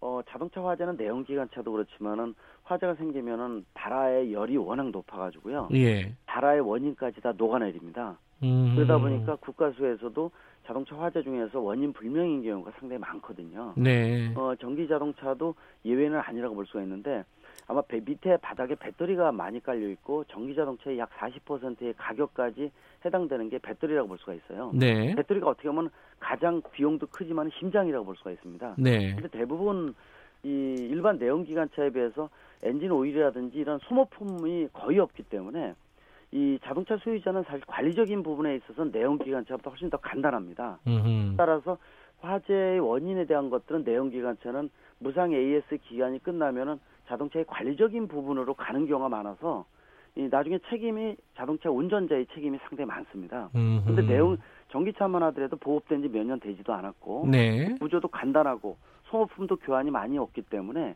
어 지금 화재 같은 경우에는 이 일반 배터리의 가능성이 상당히 높다고 볼 수가 있으니까 네. 이 자동차 메이커의 어떤 구조적인 부분의 가능성은 상당히 높은데 아직 원인이 나오지는 않았으니까요. 그래요. 예, 근데 미국에서 이 테슬라 자동차가 하나가 이 자율주행이 문제가 생기면서 운전자가 사망한 경우가 있었는데요. 네. 그 사망한 원인이 자율주행차의 센서의 원인인 것도 일부 밝혀졌지만 또 한 가지 가장 큰 문제가 충돌을 하면서 바닥에 깔려 있는 배터리가 충돌이 되면서 배터리가 폭발성 화재가 생긴 겁니다. 예, 예. 그래서 자동차의 반 앞부분이 다 날아가 버렸어요. 아하. 그래서 그 사건으로 상당히 충격을 줬는데 어 자율주행차가 완전치 못하다는 사고도 좋지만은 전기 자동차가 충돌로 인해서 폭발성 화재가 생길 수 있구나라는 하나의 경각심을 준 음. 사례였기 때문에 역시 지금 화재지만은 이 폭발에 대한 부분들 완전 100% 배제할 수는 없다고 볼 수가 있습니다. 일단 뭐 제조사에서 원인 파악을 좀 빨리 해줬으면 좋겠고요. 네. 근데 지금 어 시간이 거의 다 됐지만 간단하게 지금 폭염이 계속되고 있고 휴가철이잖아요. 네. 요런 여름철에 장기간 운전을 하면 장시간 운전, 을 하면은 네. 이 폭발이나 화재 위험이 높아집니까? 어떻습니까? 어 얼마든지 높아진다고 볼 수가 있어요. 내연기관차가 요새 최근에 이 화재가 많이 생기는 거 예. 어, 매스컴에 많이 나오고 있는데요. 예. 1, 2도 정도 높아지게 되면 주변의 온도가 높기 때문에 차량을 냉각 기능이 떨어질 수밖에 없습니다. 음흠. 그래서 화재 가능성이 상당히 높아진다. 이런 차가 보통 이제 이 중고차 8, 9년 된 오래된 차입니다. 네. 엔진 주변에 이 가연성 찌꺼기 같은 게 많이 남아 있기 때문에 그래서 오래된 중고차는 자주 쉬어야 되고 관리를 자주 해야 되거든요. 아하. 역시 이 전기 자동차 이제 초기고 이 7, 8년 된 전기차는 아직 없습니다. 네. 네. 그래서 그런 문제까지는 아니지만은 앞으로 누적 대수가 늘어나면 그만큼 문제가 크기 때문에 관리를 잘해서 뭐 배터리 주변에 어떤 가연성 물질, 찌꺼기 같은 것들 뭐 청소도 잘해준다든지 예. 또는 자주 쉰다든지 또 냉각 기능, 특히 배터리 주변에 냉각 시켜주는 기능이 제대로 동작되는지 이런 것들이 만약에 문제가 되면은 예, 얼마든지 화재가 생길 수도 있거든요. 정비소에 좀 자주 가야겠네요. 맞습니다. 관리를 얼마큼 음. 잘해주냐. 그러나 전기자동차 일반 이, 이 정비소에서는 지금 정비를 못 하고 있고요. 예. 자동차의 제작사에 속해 있는 음흠. 기경 정비소 위에는 아직 못 하고 있기 때문에 알겠습니다. 이런 여러 가지 부분들을 고려를 해야 된다고 봅니다. 어디 멀리 가실 분들은 어, 차 정비부터 한번 하시는 게 좋을 것 같습니다. 맞습니다. 자 오늘 말씀 여기까지 듣겠습니다. 고맙습니다. 네 감사합니다. 김필수 대림대 자동차학과 교수님이었습니다. 8월 15일 광복절 김경래 최강시사 오늘은 여기까지 하겠습니다. 저는 뉴스타파 기자 김경래였고요. 내일 아침 7시 25분 다시 돌아오겠습니다.